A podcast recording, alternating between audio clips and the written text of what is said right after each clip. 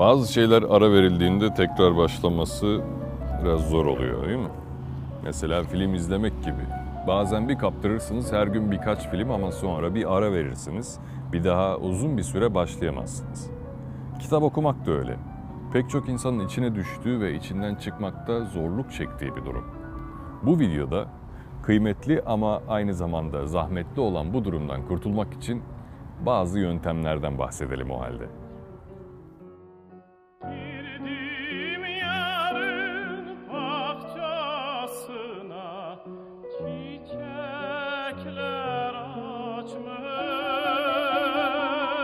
Öğrenmek için okuyoruz. Direkt ya da endirekt olarak okumakta amacımız öğrenmek. Ama burada şunu atlıyoruz. Öğrenmeyi ya da okumayı biliyor muyuz acaba? Öğrenmeyi öğrenmek ne demek? Okumak, kitabı eline alıp yazanların tümünü aynı güçle zihninden geçirmek diyebileceğimiz kadar basit bir eylem mi? Daha verimli bir okuma veya öğrenme nasıl yapabilirim sorusuna önce cevap bulmamız gerekiyor. Eğer gerçekten hiç okuma yapmayan biriyseniz ilk önce önceliklerinizi belirlemeniz gerekiyor. Daha iyi odaklanacağınız ve ilginizi gerçekten çeken, sizin için öncelikli konuları tespit edin ve bir süre sadece bu kitapları okuyun. Ve bir anda saatlerce okumak gibi hedefler koymayın kendinize. Yoksa birkaç gün sonra okuyamadığınızı görerek kendinize ket vuracaksınız ve kitap okuyamadığınız gibi bir kodlama yapacaksınız. Sıkılmadan okumayı sonlandırarak başlamamız gerek. Örneğin birinci gün 5 dakika okuma yapın. Sadece 5 dakika. Ancak ertesi gün mutlaka okuma sürenize 1 dakika ilave edin ve saat tutun. Yarın 6 dakika, sonraki gün 7, 8, 9 dakika. Bir ay sonra 35 dakika günlük okumaya ulaşacaksınız ve bunu sindirerek yapmış olacaksınız. 1 saat ortalamaya ulaştığınızda süreyi artırmayı bırakabilirsiniz. Ama kitabı asla bırakmayın ve sürenizi azaltmayın. Her gün bir saat kitap okuduğunuzda haftada bir kitap, yılda ortalama 40-50 kitap okumuş olursunuz. Eğer bu okumaları sabit konular üzerine yaparsanız, örneğin eee, pazarlama diyelim, bir yıl sonra gerçekten o konu hakkında derin bilgilere sahip biri olabilirsiniz. 40-50 kitap 4 yıllık bir fakülteden mezun olmak için okuduğunuz kitap sayısına denktir. Her yıl bir üniversiteden mezun olmuş gibi hissedebilirsiniz kendinizi.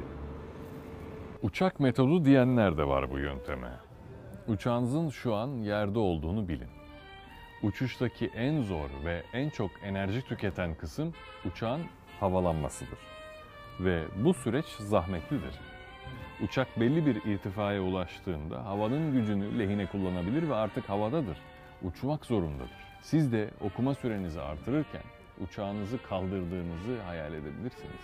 Belli bir noktaya ulaştığınızda ve her gün bunu gerçekleştirdiğinizde alışkanlığınızdan vazgeçemeyecek, yapamadığınızda adeta günah işlemiş gibi üzüleceksiniz. Zahmeti baştan kabul edin, rahata ereceğinizden de emin olun. Peki bu okumaları gün içinde ne zaman yapmalıyız? Golden hour yani altın saat dediğimiz süre içinde. O da sabah uyandığınızdaki ilk bir saattir. Zihninizin en berrak ve dinamik çalıştığı vakit. Düşünün sabah diyelim ki 6'da uyandınız, zaruri işlerinizi hemen yaptınız ve oturdunuz. Eğer güne kitap okuyarak başlarsanız, gün içinde zihninizin zehir gibi olacağını göreceksiniz. Ve bunu fark ettiğinizde kendinizi çok motive hissedeceksiniz. Asla tıkanmayacak ve etrafınıza da pozitif enerji saçacaksınız. Uyku mahmurluğuyla anlayamadığınızı düşünebilirsiniz. Sadece okumaya devam edin. Bir süre sonra bu geçecektir. Aunque yo sea culpable de aquella triste, de aquella triste separación Okurken iki tane renkli kalem bulundurun elinizde. Kitabın tamamını aynı motivasyonla okuyamazsınız. Mutlaka o kitabı önemli kılan noktalar vardır. O önemli satırları bu kalemlerle önem sırasına göre çizeceksiniz. Diyelim ki mavi ve pembe. Az önemlileri maviyle, çok önemlileri pembeyle çizin. Bu bir süre sonra sizin önemli yerleri daha hızlı tespit etmenize yardımcı olacak ve öğrenmeyi öğrenmek konusunu da çözüme ulaştırmış olacaksınız. Kitapta nerelerin önemli olabileceğini hızlıca fark eder hale geleceksiniz. Ayrıca okuduğunuz yüzlerce kitabı sonrasında hatırlayamayabilirsiniz. Bu çok normal. Kitabı kütüphanenizden elinize aldığınızda en önemli noktaları anında seçebilmenize de yardımcı olacak bir yöntem bu. Ekstra olarak kendinize bir çizelge tutabilirsiniz. Çizelgeler her zaman disiplinin sağlanmasına yardımcı olur. Okuduğunuz kitabın adını, türünü, sayfa sayısını ve kitabın iki cümleli özetini yan yana yazın. O kitaptan ne öğrendiğinizi çizelge üzerinden zaman geçse de bilin ve yazarak öğrenmenizi pekiştirmiş, tamamlamış olun. Bir kitabın her noktasını hatırlayamazsınız. Bitirdikten sonra aklınızda kalanlar o cümleler olmalı ve yıllar sonra hangi kitapta neyi bulabileceğinizi bilmelisiniz. Çünkü kitaplar bir kere okunmaz. Tamamı okunduktan sonra ihtiyaca göre tekrar faydalanabilmek ve bilgilerinizi güncelleyebilmek için bu yöntemlere ihtiyacımız var. Emin olun bu disiplini uyguladığınızda bir yıl sonra öncelikle öğrenmeyi, önemli olan bilgileri almayı öğrenmiş olacaksınız.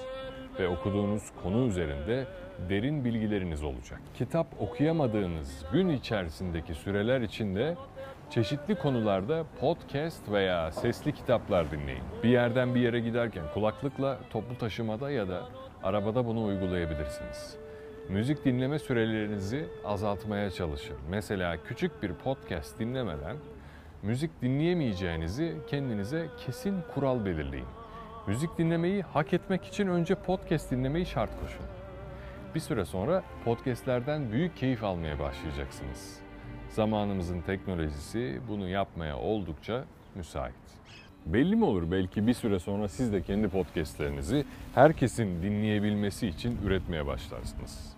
Daha verimli insanlar olabilmek ve ardımızdan gelen nesilleri de belli bir kaliteyle yetiştirebilmek için bu güzelliği kendinize lütfen yapın. O zaman hepiniz bu aleme hoş geldiniz. Yayana atlı, atlıya koşu, dallıya kuşa, kuşa poşu. Sohbete helva da yar helvaya turşu, turşuya soğan. Ne oldu? Ne güzel uyumuş. Sohbete helva Gel. da yar helvaya turşu, turşuya soğan. Ne güzel uyumuş.